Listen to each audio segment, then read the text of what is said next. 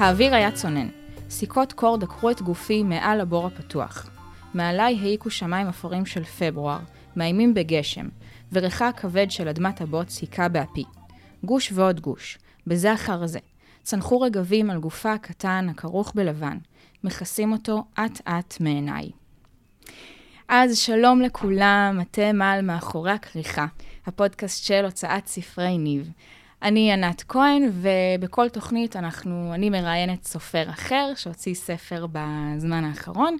Uh, הקטע שהקראתי לקוח מתוך הספר שברי זכוכית של הסופרת שרה מונטה. היי שרה. היי. מה העניינים? מצוין, תודה. איך זה להיות פה? מרגש. כן? כן, מאוד. כן. כן. Uh, אז uh, ספרי לנו מתי יצא הספר. הספר יצא עכשיו, ממש עכשיו, לפני אה, כמה ימים, עשרה ימים בערך קיבלנו אותו. וואו, ממש כן. טרי מהתנור. ממש, כן, ממש. אז אני אספר קצת על אה, שרה. שרה היא מקריית אונו, היא אימא לשלושה ילדים, סבתא לחמישה, נכון? נכון, נכון. בן כמה הכי קטן? בת, בת שנה. בת שנה, וואו, כן, אז זה גם די טרי. כן, זה די טרי, אבל הם רחוקים, הם בלונדון. כן? אה, אוקיי, אוקיי. Uh, ואת uh, uh, יצאת לגמלאות, אבל לפני זה בעצם טיפלת בילדים, נכון? נכון, נכון. הייתי, טיפלתי בתחום של חינוך מיוחד, הייתה לי קליניקה לטיפול בשיטת אלבאום, בילדים עם קשיי למידה ותפקוד. אוקיי, okay. ואת גם הוצאת, זה בעצם הספר החמישי שאת mm. מוציאה לאור. את עושית לפני זה ארבעה ספרי ילדים. נכון. אז נכון. נדבר עליהם בהמשך. אוקיי. קודם אני רוצה שככה טיפה נדבר על הספר. תספרי לי ככה בגדול על מה הוא, במה הוא עוסק, שברי זכוכית. הספר עוסק ב, בסיפור אהבה, סיפור אהבה בין a boy meets a girl, מה שנקרא. הקלאסי. בין שתי משפחות רומניות. שעוברות, שעולות ארצה ועוברות לגור ביחד בתוך בית משותף אחד בוואדי סאליב, בית ערבי שננטש על ידי התושבים שלו במלחמת השחרור. ומתפתחת מערכת יחסים של ידידות מאוד מאוד עמוקה בין שתי המשפחות, ובהמשך גם סיפור אהבה מאוד מאוד גדול. הספר מתחיל אה, אומנם בשנות החמישים בערך, הוא עובר, אה, השדרה שלו עוברת אה, דרך אה, מלחמת ששת הימים ומלחמת אה, ומלחמת יום כיפור, אה, כשעיקר, אה, בעיקר אנחנו מתרכזים בתקופה של אה, אה, בין שתי המלחמות האלה וכל התהפוכות שקורות במדינה ואיך הן משפיעות על הסיפור ה... הרומנטי הזה שבין הזוג האוהב. אוקיי. Okay. אז איך את חושבת ש... בעצם זה סיפור אהבה לפני נכון, הכל, נכון? נכון. אז איך את חושבת שכל המצב הביטחוני השפיע בעצם אה, באותה תקופה? על אה, יחסים בין אנשים, על אה, זוגיות? איך זה מסופר בספר כמשהו שמשפיע?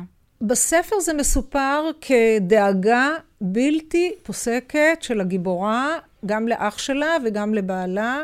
אה, היא ו... נשואה כבר. היא, במלחמת יום כיפור היא כבר נשואה. אוקיי. Okay. אוקיי? אבל קודם אה, בעלה אה, הוא חבר שלה והוא אה, משתתף במלחמת ההתשה, וכל ההשפעה שהייתה, היא ההשפעה שהייתה על הדור שלנו, שאנחנו חיינו את זה ביומיום, ועקבנו זה אחרי, אחרי זה בטלוויזיה, שסוף סוף הייתה טלוויזיה, אבל יחד עם זאת, ניהלנו חיים של יומיום, חיים רגילים, שזה, היום אני לא מסוגלת להבין איך עשינו את זה פעם, אבל...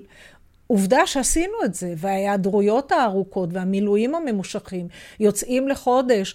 אין שום קשר, פעם אחת ביובל מצלצלים הביתה, כי אין, אין ניידים, אין תקשורת, אתה לא יודע מה קורה, מתי הם יחזרו, מתי תהיה חופשה, כל מיני דברים קטנים שהיום הם, הם פשוט טריוויאליים, לא יעלה כן. על הדעת. מתי את הכרת את uh, הבן זוג שלך, את בעלך? את בעלי הכרתי ב... כשהייתי בת 17 וחצי. Mm. כן. אז זה היה אה, באיזושהי... זאת אומרת, הייתה מלחמה באותה מלחמת תקופה? מלחמת ההתשה הייתה. אוקיי. אז תספרי איך אבל... זה באמת לנהל זוגיות בתקופה כזאת. מה זה עושה לזוגיות? תראי, קודם כל, כשאני הכרתי את אה, בעלי, הוא כבר היה סטודנט. ככה שזה היה מאחוריו, אבל שמעתי ממנו הרבה מאוד סיפורים על ההתשה, כולל סיפור של איך הוא כמעט נהרג. ככה שהדברים מאוד ליוו אותנו, גם אם הוא לא היה בתוך מלחמת ההתשה. עכשיו, כל מילואים, מילואים בבקעה, מילואים בתעלה.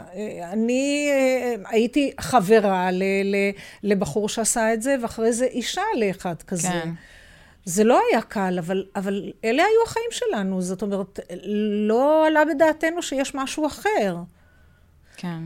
אמ, הרבה מה... אמ, ככה שמעתי ממך שהרבה מהפרטים והדמויות שמופיעים בספר הם אה, אה, מקבילים לחיים שלך, נכון? לפרטים ודמויות מהחיים שלך. הם לא בדיוק מקבילים. אני כמובן שאבתי את הדמויות מתוך, אה, מתוך האנשים שאני מכירה, כי ככה, הרבה פעמים אה, סופר אה, כותב מתוך, ה, מתוך המציאות שלו, אבל הם לא הדמויות ממש. לקחתי קווים לדמותם, למשל, כל האוכלוסייה שאני מתארת מוואדי סאליב, זה אנשים שאני לא הכרתי אחד לאחד אותם, אבל היו אנשים שבתכונה כזאת או אחרת הזכירו אותם. הדמויות של אימא שלי ואבא שלי, אה, יש בהם קווים מההורים שלי גם, אם זה לא אחד לאחד, וסבתא שלי. את רוצה לספר קצת על ההורים שלך? הוריי אה, גדלו בבוקרשט ברומניה, במלחמת העולם השנייה. אבא שלי עבד במחנה כפייה והוא נמלט ממנו. זה סיפור של אחד לאחד של, ה... של האבא בספר. בספר, כן. ושהוא בורח כי הוא היה חבר בתנועת בית"ר, וזו תנועה ציונית. והוא בורח אה, דרך ההרים אה, בתשלום של אה, בצע לכל מיני משתפי פעולה. הוא ברח באמת עם אימא שלי. אה, והיא לא הייתה אשתו אז. זאת אומרת, הם הכירו כבר שם. זאת אומרת, הם הכירו ברומניה, הוא, בורח, הוא ברח איתה, והם אה, התחתנו למעשה כשהם הגיעו לאיטליה, כשאיטליה כבר... אה, הם עברו לאיטליה? הם עברו את כל הדרך. הם היו פליטים, לא, ברגל, דרך ההרים, עברו ממקום למקום. לא, אבל לישראל איך הם הגיעו? לישראל הם הגיעו באונייה מאיטליה.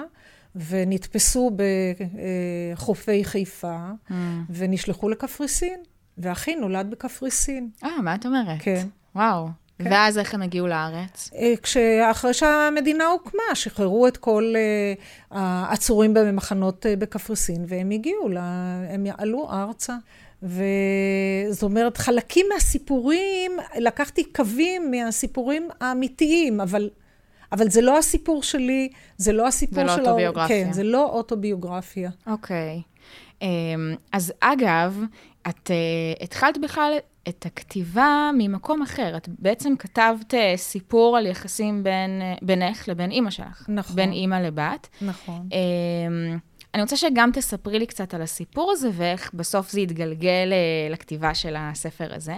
וגם איך בעצם אה, אימא שלך כן מופיעה בספר בסופו mm-hmm. של דבר. תראי, אני יכולה להגיד שמה שהיה ביני לבין אימא שלי זה מה שיש הרבה פעמים בין אימהות לבנות. Mm-hmm. שיש הרבה אי-הבנות ו- והרבה אה, התנגשויות. אימא שלי נפטרה ב-2002, ואחרי שהיא נפטרה, אני נשארתי עם הרבה מאוד מטענים, וזה מופיע גם בתוך הספר. Mm-hmm. והתחלתי ככה לכתוב כל מיני הגיגים. בקשר, זה לא היה ב-2002, זה היה כמה שנים אחרי זה, התחלתי לכתוב כל מיני הגיגים על, ה, על היחסים שלי איתה, ועל אה, אה, על כעסים שלי, ועל מטענים, אה, פשוט כתבתי סיפור כמה סיפורים על העניינים הלא סגורים שלי איתה. וזה היה יותר כמו, כאילו שכתבתי לה מכתבים, אבל זה לא היה ממש מכתבים, זה היה העליתי פשוט אה, אה, סיפור של אימא ובת שלא מסתדרות ביניהן ומתכסחות ביניהן כל הזמן, מה שלא היה ביני לבין אימא שלי. זאת אומרת, אני הייתי mm. בת מאוד צייתנית, מאוד לא מתכסחת, בגלל זה גם נשארתי עם מטענים אחרי מותה. זאת אומרת, אז אולי מה שרצית הזה... לעשות, מה שרצית שרצ... ולא העזת לעשות? כן, אבל דווקא הדמות של ציפי בספר... הדמות הראשית? הדמות הראשית, זה החלק שכן הוא אני. שהיא לא הייתה מתעמתת עם אימא שלה. Mm. אני לא התעמתתי, היא לא מתעמתת מטעמים מסוימים, ואני לא התעמתתי, כי ככה התנהגו פעם. זה היה, היה כבוד למבוגרים, mm-hmm. לא אה, ענו להם, לא התעמתו איתם, לא התחצפו אליהם. ככה גדלתי, זה היה לי ברור. אז איך את מסבירה ש... את הסיפור אה, שבו הבת לא צייתנית, וכן עונה וכן מתחצפת? אני פשוט אה, העליתי את מה שהייתי עושה אם היא הייתה בחיים והייתי יכולה לדבר איתה. Mm. אבל אני לא בטוחה שהייתי מסוגלת לעשות את זה כשהיא הייתה בחיים, כי עובדה שלא עשיתי את כן. זה. הכנסתי את זה לתוך סיפור, ובתוך הסיפור יכולתי לפרוק הכל, כי סיפור זה תהליך אה, תרפי ל- ל- כן. במלואו. ואני באמת השתמשתי בזה יותר ככלי תרפויטי, לא, אפילו לא תכננתי, לא תכננתי ללכת לכיוון של ספר. רגע, אז כבר, מתי התחלת לכתוב את הסיפור הזה? אני חושבת שבסביבות 2004 התחלתי, כתבתי סיפור אחד, הסיפור הזה של היחסים. Mm-hmm. ואת הספרי ילדים, מתי יוצאת? הספרי ילדים, ספר ילדים ראשון שלי יצא ב-2011. אה. כן. אוקיי, אז זאת אומרת, אנחנו עוד מעט נגיע לספרים האחרים שכתבת, אבל הרבה לפני אה, שהחלטת להיות סופרת, את כתבת את הסיפור הזה. כן, היו, הייתי פשוט כותבת... פשוט כתבת לעצמך. כתבתי כל מיני דברים למגירה. Mm. אחד מהם היה סיפור הזה. הכתיבה ממש פרצה ממני כשהנכדה שלי נולדה, הראשונה, ב-2005. כתבתי ספר ילדים. איום ונורא, היום אני יכולה להגיד. אה, אמרת, כן. איום ונורא, שלחתי אותו. שהוא יצא ב-2011. כן, נכון. שלחתי אותו לכל מיני הוצאות לאור, קיבלתי סירובים מכל ההוצאות mm. לאור, והנחתי לזה. ואז עם הזמן, אה, מכיוון שאני עבדתי בתחום שבו התעסקתי הרבה מאוד בדמיון מודרך. עם הילדים. כן, ורציתי מאוד לכתוב ספר שילדים יוכלו להתנסות בדמיון מודרך בלי שמבוגר יצטרך לתווך להם ולהגיד להם, עיצמו את העיניים, תדמיינו שאתם לא כועסים, אלא ממש ספר של שירים מחורזים שיוכלו להתחבר דרך השירים לילד אה, שיש לו פחדים, לילד שיש לו כעסים וכולי וכולי. ואז הספר נשמע הזה... נשמע טוב. כן. ואז הספר הזה, שלחתי אותו באמת לכל מיני הוצאות לאור.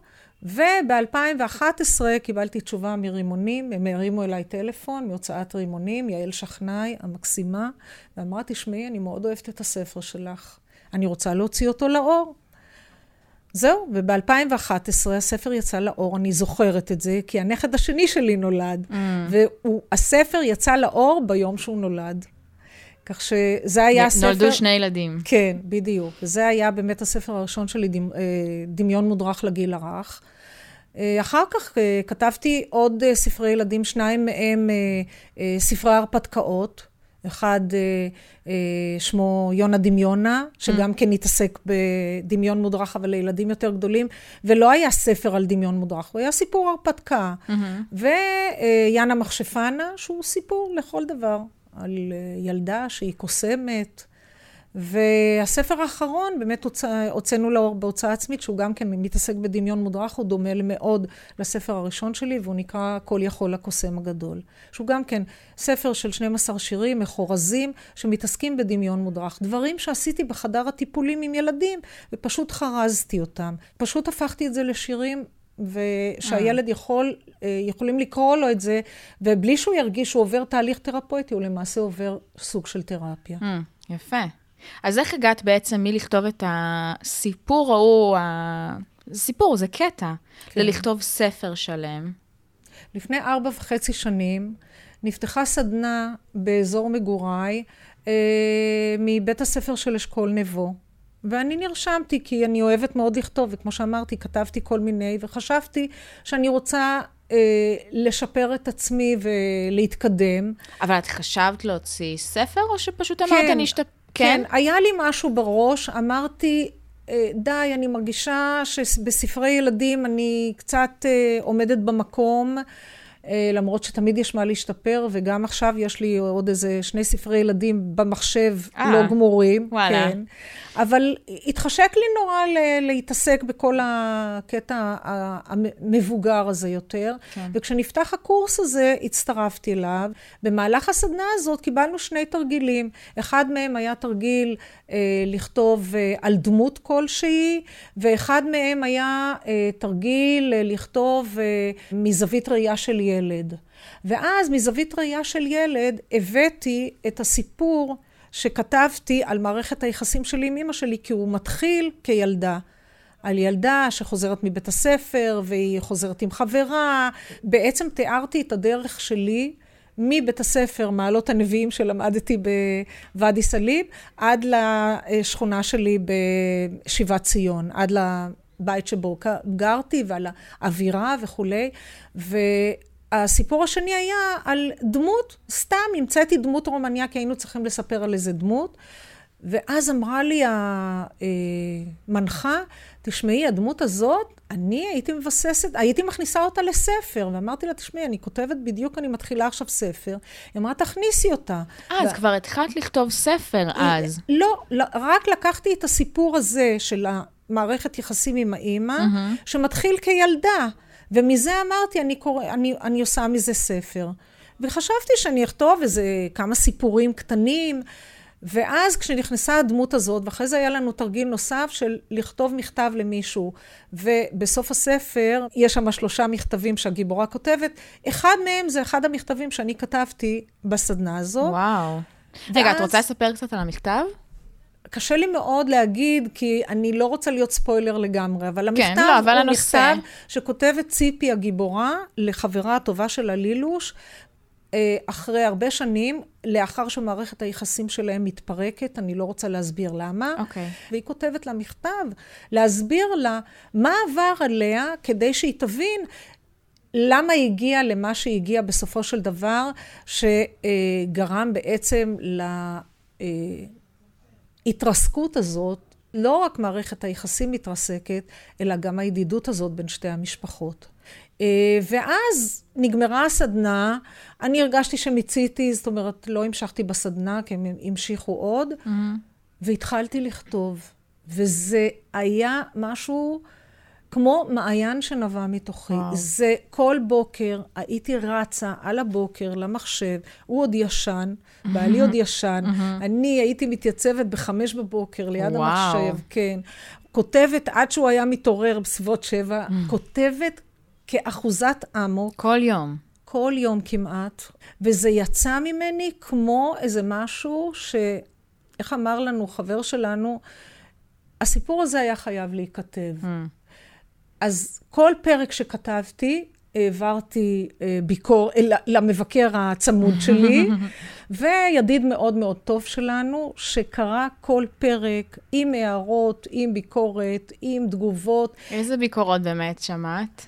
קיבלת? תתפלאי, הביקורת הכי קשה הייתה לי מאברי. אברי הוא בעלי. כי הוא היה מתחיל להגיד לי, אני לא מבין, אז הייתי מבינה שאני צריכה לשנות שם משהו, כי אם הוא לא מבין, אז משהו שם תקוע. עכשיו, נתתי את הספר לקרוא גם לחבר הזה שלנו, נחום, וגם לחברה נוספת שלי, ציפי, שהיא יותר כזאת מחבקת, והיא יותר התחברה לצד הרגשי של הסיפור. כך שהיה לי כמה אנשים שהיו, עקבו אחרי זה מאוד מאוד ב... באינטנסיביות, וקיבלתי חוות דעת וביקורת. עכשיו, במקביל, התחלתי ללכת לקורס אחר של כתיבה יצרת, mm. ולא הבאתי את הספר. ת, ל... תוך כדי שאת כותבת את הספר? כן. אוקיי. Okay. כן. לא הבאתי את הספר, אבל הבאתי כמה פרקים ממנו. למשל, הפרק הראשון שמדבר על הלוויה, זה פרק שאני הקראתי בתוך הסדנה הזאת, וקיבלתי חוות דעת של אנשים, ושיניתי קצת דברים. יכולה להגיד לוויה של מי? הלוויה של אימא שלה. זה מתחיל okay. אוקיי. בלוויה של אימא שלה. אה, למרות שיש את כל עניין היחסים, כן. אז אימא שלה כבר בפרק הראשון... כן, כן. Okay. כי אוקיי. למעשה כל הספר מתחיל במקום שהיא תקועה בו בהווה, בשנה מסוימת, שהיא לא מצליחה להתמודד, שהיא, יש לה הרבה מאוד מטענים כלפי אימא שלה, והיא לא יכולה... להגיד אותם מולה, כי כן. כבר אין עם מי. מאוד דומה למציאות, לא? מועתק מהמציאות, כן. כי זה מה שקרה לי. כן. והיא הולכת לטיפול. לא, וגם העניין של, ה... אה, של העיסוק בזה דווקא אחרי המוות. נכון. והיא הולכת לטיפול. זה באמת הדבר שמקביל לחיים שלי. כן. כי אני התעסקתי ביחסה עם אימא שלי אחרי מותה. כן. והספר הוא למעשה הסיפור שהיא מגלגלת באוזניה הפסיכולוגית, אבל הוא לא בא כמה, כסיפור טיפולי, הוא בא כסיפור. יכול להיות אבל uh, השערה שעלתה לי, שכמו שהמכתב אמרת שהוא איזה מין משהו תרפויטי, אז הספר הוא עוד יותר? אני חושבת שכל הספר היה בשבילי תרפיה. הוא היה בשבילי תהליך תרפיה. עשיתי תהליך של אה, סליחה עם, אה, עם הדמויות אה, בחיים שלי, עם אימא שלי, עם אבא שלי, עם אחי, אה, עם כל מיני דמויות בתוך חיי. אה, עברתי תהליך מאוד מאוד עמוק של סליחה, למרות שזה לא הדמויות אחד לאחד הדמויות של משפחתי, כן. והסיפור הוא לא סיפור של משפחתי. אוקיי, את יכולה קצת להרחיב? סליחה על מה, אם אפשר לשאול. אז אמרתי על המערכת יחסים שלי עם אימא שלי. כן. והמערכת יחסים בין אה, האימא והאבא בספר, היא די מזכירה את מערכת היחסים בין הוריי, שהיו הרבה סכסוכים ביניהם. אני גדלתי בבית, בית מריבה, סבתא שלי קראה לו, הרבה סכסוכים בין ההורים. הרבה כעסים, הרבה מטענים, אה,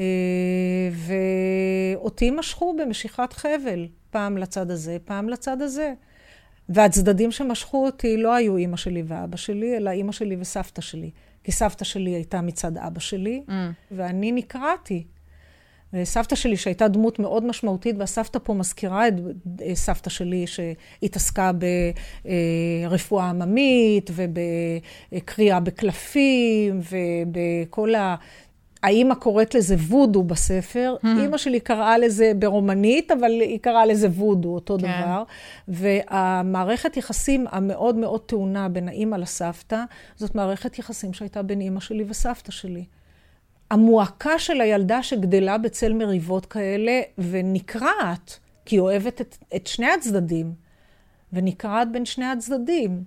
זאת מועקה שמלווה אותי מאז ילדותי, וזאת מועקה שאני חושבת שבספר עברתי תהליך מאוד מאוד עמוק של סליחה לכל הדמויות האלה, שכמו שאמרתי, משכו אותי במשיכת חבל אליהם. וכילדה, למשל, מאוד נמשכתי לצד של אימא שלי, עמדתי לצידה, נלחמתי לצידה. לא הבנתי מה בדיוק קורה. זאת אומרת, אה, אבא שלי שהיה שתקן, כי האבא פה הוא אבא שלי, הוא שתקן.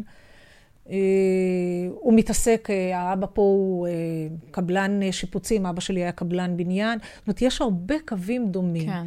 עם אבא שלי עשיתי תהליך מאוד עמוק של סליחה כשהוא חלה. הוא חלה בסרטן, אה, ליוויתי אותו ארבע שנים במחלה, ובאמת אה, הייתה לנו מערכת יחסים נפלאה עד מותו. עם אימא שלי לא יכולתי להביא את עצמי למקום של לדבר איתה על הבעיות, לדבר איתה על הדברים. אבא שלי אפילו לא, לא ביקשתי ממנו סליחה על זה שתפסתי צד עם אימא שלי, אבל זה היה... without saying, זה היה באוויר, זה היה ברור שהיה ברור לו שאני אוהבת אותו, והיה ברור לי שהוא אוהב אותי. מה שלקראת הסוף עם אימא שלי, תראי, את רואה, אני מתחילה להיות צרודה, זה בטוח זה מושפע מזה.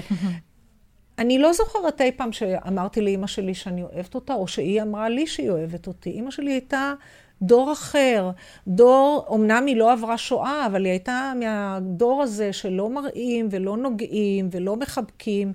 היא הייתה אחרת לגמרי עם הנכדים שלי. Mm, היא הייתה באמת? עם הילדים שלי, כן, סליחה. כן. עם הנכדים שלה. Mm-hmm. היא הייתה סבתא נפלאה, ובאמת אני גם כותבת את זה בטח בספר. הכאיב קצת, לא? לראות שכלפיהם היא מפגינה זה את לא האהבה. הכאיב לי, זה לא הכאיב לי. הייתי נורא עסוקה בכעסים שלי כלפיה. אבל כמובן שזה היה, זה, זה רבץ עליי כמו צל. כן. לא, פל, לא פלא שאני פניתי לאפיק של עבודה טיפולית. ככה אני חושבת. כן, ולא סתם כתבת את הספר. זה בטוח. ואת מרגישה איזה מין closure כזה, איזה מין משהו יותר שלם בך אחרי הכתיבה של הספר? בטוח. לגמרי, כן. לגמרי, כן. אה, משהו שלא דיברנו עליו, אה, הזכרת אה, די בהתחלה את עניין העדות. בעצם נכון. אה, זה היה מין אה, סוג של כור היתוך בשכונות האלה בחיפה באותה תקופה. ספרי קצת על, ה, על היחסים בין העדות השונות, ואיך ראית את זה אז, ואיך את רואה היום את ה... את יודעת, אנחנו עדיין, יש פה המון עדות, זה קיבוץ גלויות, ויש לא מעט גזענות היום. מה, מה את חושבת על אז מול היום? אני יכולה להגיד רק מנקודת מבט של ילדה, מכיוון שבין המבוגרים יכול להיות שהם הרגישו אחרת, אבל אנחנו הילדים גדלנו כולנו בתוך השכונה הזאת. היו לי חברות מרוקאיות. איזה שכונה תגידי? בוואדי סאליב. אוקיי. Okay. היו לי חברות מרוקאיות, טורקיות, פולניות, בולגריות. לא עניין אף אחד מאיפה הגענו ו- ומה הרקע הדתי של ההורים. כולנו שיחקנו ביחד ברחוב, שיחקנו עמודו ומחבואים ו- וקלאס וגומי, והייתה ידידות מאוד מאוד עמוקה בין הילדים. אה, כך שאני לא זוכרת מאבקי עדות כילדה. אני יכולה להגיד, אה, הילדים שלי היום, אה, בני, בן אחד נשוי לחצי מרוקאית, חצי אוסטרית, השני נשוי לחצי טורקיה, אה, חצי כורדית. אני לא מרגישה את זה, אני מאמינה לאנשים שהם אומרים שהם הרגישו גזענות. אני גם מציגה דמויות בספר שהם כן מדברים על גזענות. ציון, mm, okay. אוקיי. השכן שלהם, מדבר על איך שקוראים להם מרוקאי סכין. אלה דברים... מרוקאי סכין? כן. תראי, אני הייתי בת, אה, מתי היה התפרצות של המרד בוואדי סאליב? ב-59 נדמה לי, או 56.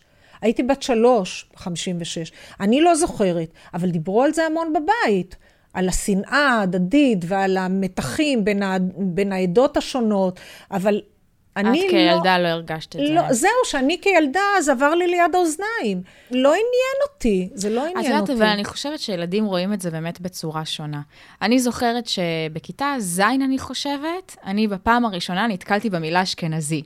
ואז זה, זה התחיל כקללה, אשכנזי, אני אגב גם חצי-חצי, ולא לא הבנתי על מה מדברים. כל היסודי, היינו כולם עם כולם, לא היה בכלל עניין של עדות, לא חשבנו על זה, ומהרגע שהבנו שיש בכלל מושג כזה, אשכנזי ומושג כזה מזרחי, אז התחילה להיות ההפרדה הזאת לאט-לאט. אני חושבת שאצל מבוגרים זה הרבה יותר uh, חזק. Mm-hmm. ילדים רואים את הבן אדם אני חושבת, יותר. הם, לא, הם עדיין לא התקלקלו ועדיין לא שמים את הסטיגמות שהם מבוגרים שמים. אני מסכימה איתך, נכון. אמ, רוצה לספר קצת על התהליך של ההוצאה של הספר? אז אה, כמו שאמרתי, הספר לקח לי ארבע וחצי שנים. הוא יצא... מהרגע שהתחלת לכתוב עד הרגע שהוא יצא. מהרגע שהתחלתי ועד שהוא יצא. תוך כדי גם הייתי בקורס כתיבה, כן. ואחת הבעיות שהיו לי זה שכל דבר קטן שלמדתי בקורס, רצתי והתחלתי לשנות את הספר מן היסוד. וואו. ככה שיצא לי בסופו של דבר ספר של 800 עמודים. מה את אומרת? מפלצת, מפלצת אגב, רבת ראשים. אגב, הוא די עבה... עכשיו, בואו נראה כמה עמודים הוא, אני מחזיקה אותו ביד. 466 עמודים. אחרי שהוא היה 800 עמודים. וואו. רציתי גם לציין עוד משהו, שמכיוון שהתעסקתי במלחמה, אה, לא תמיד שמחתי רק על האינטרנט, אז אה, חבר טוב שלנו כתב ספר, אה, דוקטור יגאל קיפניס שמו, וגם אני מציינת אותו בתודות, הוא כתב ספר ששמו 1973, והוא מספר על ה... כל ההתפתחויות אה, שקדמו למלחמה הזאת, נעזרתי המון בספר, למרות שהספר שלי הוא לא סיפור על המלחמה. הוא סיפור אהבה, כן. אבל כדי לדייק בעובדות, אז הרבה מאוד מההגיגים של הגיבורה ומהמריבות בין המשפחות ובתוך, ה, ובתוך החברים וכולי, אני לקחתי מתוך הדברים שהוא העלה כסכסוכים בתוך העם עצמו ולגבי העמדות השונות. אוקיי. Okay. יותר התכוונתי פחות לכתיבה, יותר להוצאה. להוצאה לאור? כן, כן. אז הייתה לי עורכת מאוד מאוד קפדנית ומאוד נוקשה ומאוד מקצועית, עשתה עבודה לעילא ולעילא, אה, ובאמת... אה, ישבה על הווריד שלי בנושא של הקיצוצים, כי את יודעת, לא זה כמו ה baby שלך, כן, כן, את כאילו חותכת בבשר החי. כן. אה, מהצוות של העטיפה, נעזרתי הרבה מאוד בבן שלי, אני מוכרחה להגיד, כי ממ. הוא מתעסק באמת בתחום הזה, והוא נתן לי כל מיני רעיונות, והעיצוב רגע, הזה, זה... זה שבר של זכוכית. זהו, אז זה שבר של זכוכית, והספר נקרא שברי זכוכית. את יכולה להגיד אה, למה? מה עומד מאחורי השם הזה? היא אומרת את זה למעשה, אה, היא התרסקה, ציפי. כן, ציפי, הגיבורה, אומרת שהיא התרסקה כמו אה, אה, הווזת מקריסטל של אימא של בני, של אה, האהוב שלה, כשקרה מה שקרה ביניהם. ואי אפשר היה לרס, ל, ל, לאסוף את השברים אפילו עם שני מטאטאים, כמו שמתרסקת וזה mm-hmm. של קריסטל, ואתה עם מטאטאים ולא מצליח לאסוף את השברים, אתה לא מצליח לאסוף את כל השברים. אבל בסופו של דבר, מה ש... הספר הוא סיפור אופטימי בסופו של דבר, כי היא מצליחה לאסוף את השברים שלה ו... ולנסוק חזרה. עכשיו, הרבה שאלו אותי למה היא דווקא ציפי. אז יש הרבה סיבות למה היא ציפי, אבל אחת הסיבות היא שהיא כמו ציפור, בסוף היא יודעת לפרוס כנפיים ולעוף למעלה מחדש. היא בונה את עצמה מחדש. איזה יופי, יפה. אה, שרה, אני אשאל אותך אה, שאלה אחרונה לסיום, שאני שואלת את כל הסופרים שלנו. אה, יש לך איזשהו טיפ לסופרים מתחילים? זה יכול להיות כל דבר, הכתיבה, ההוצאה של הספר. אני חושבת שאולי את יכולה, תגידי לי את, לתת טיפ בעניין של הכתיבה. כי באמת כתבת את זה גם סדנאות, וככה לקחת את זה מאוד מאוד ברצינות, שעתיים כל יום. אה, זה לא שלקחתי את זה ברצינות, זה היה איזשהו צורך נפשי בתוכי. להוציא את זה. אני יכולה לתת שני טיפים בלבד. Uh-huh. קודם כל, תכתבו סיפור שאתם מרגישים שהוא נובע ממכם והוא חייב להיכתב. אל תתחילו לחפש מה הקהל יחפש, מה זה, כי אני לא יודעת כמה הקהל מתחבר ל, או לא מתחבר למה שכתבתי. אני כתבתי את הנשמה שלי. דבר שני, תקבלו ביקורת. ביקורת זה דבר, כמובן, אני לא מתכוונת לביקורת שלילית שקוטלים אתכם וכולי, אבל תיתנו את, הדבר, את מה שאתם כותבים, תקראו אותם לאחרים, ת, תבקשו מהם חוות דעת, תיתנו לחברים, אה, תבקשו מהם להגיב, לתקן. אתם לא חייבים לקבל כל דבר שאומרים לכם, אבל תהיו פתוחים לזה, כי זה מאוד מאוד משפר את היכולת אה, להסתכל על ה baby שלי גם מבחוץ, לא רק מבפנים. כן, אוקיי. בסדר. אה, שרה מונטה, המון המון תודה. אה, הספר אה, שברי זכוכית יצא לאור ממש אה, אה, בימים האחרונים. אה, איפה אפשר לקנות אותו? אפשר לקנות אותו בחנויות הדיגיטליות, ואצלי. אוקיי, בסדר. תודה רבה, שרה. תודה רבה. ביי ביי. היה לי כיף. תודה, גם לי.